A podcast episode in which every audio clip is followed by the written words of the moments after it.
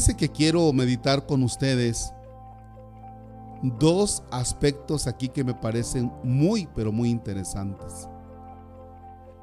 El primero de ellos es que en este día de Navidad podemos contemplar lo siguiente. De la carta a los hebreos hemos escuchado en distintas ocasiones y de muchas maneras habló Dios en el pasado a nuestros padres por boca de los profetas. Dios, el eterno, Dios nuestro creador, Dios el que existe por siempre, ha hablado a través de la creación, a través de los profetas, y dice, pero en este tiempo ha hablado por medio de su Hijo. Porque el Hijo es el resplandor de la gloria de Dios, la imagen fiel de su ser. De tal manera que nosotros, al contemplar a Jesucristo, Hijo de Dios, en la ternura de un niño, podemos entrar en ese conocimiento y en esa experiencia de Dios.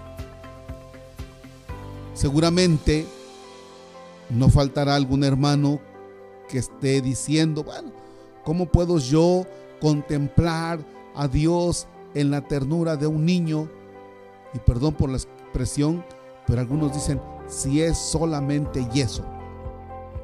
Efectivamente, si nosotros contemplamos, si nosotros tocamos, si nosotros somos muy analíticos, efectivamente, cuando vemos la imagen de Jesucristo niño, estamos hablando de un pedacito de eso.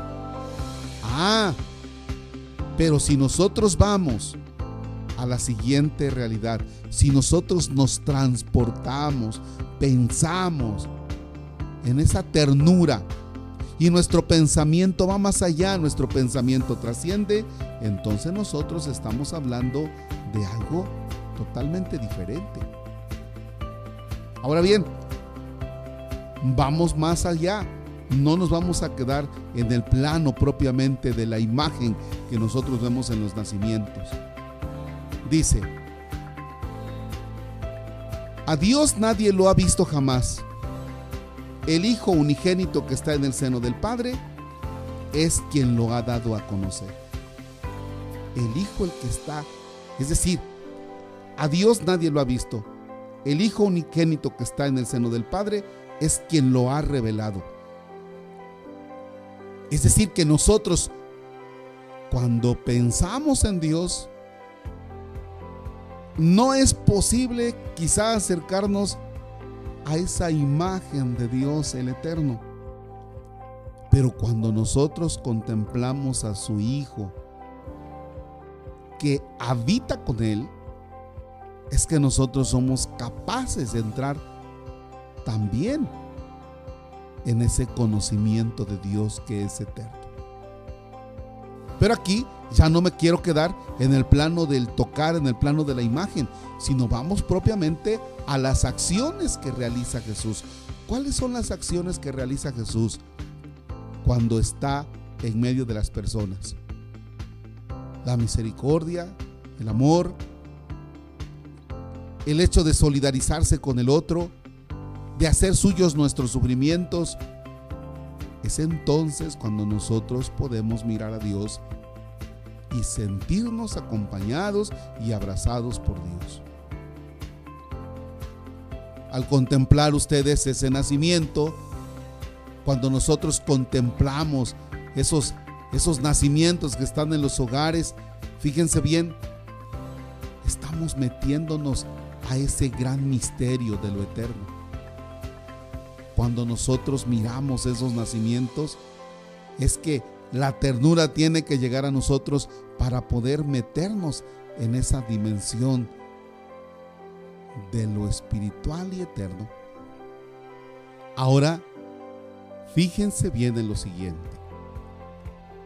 No es el acontecimiento de la Navidad que Jesucristo verdadero Dios se haga hombre porque quiera participar de nuestra humanidad, sino que Dios se hace hombre para que al hombre, para que al hombre, para que a la persona humana la engancha y quiere que participe de su eternidad. Con el nacimiento de Cristo, no estamos viendo que Dios se haga hombre. Estamos viendo que al hombre Dios lo hace eterno, lo hace divino. Ese es el gran misterio que encierra la Navidad. Estos días tienen que ser días de, sí, de fiesta, sí, de encuentro en la familia, pero también días de meditación que nos hagan a nosotros llenarnos de esperanza en la eternidad. Que así sea.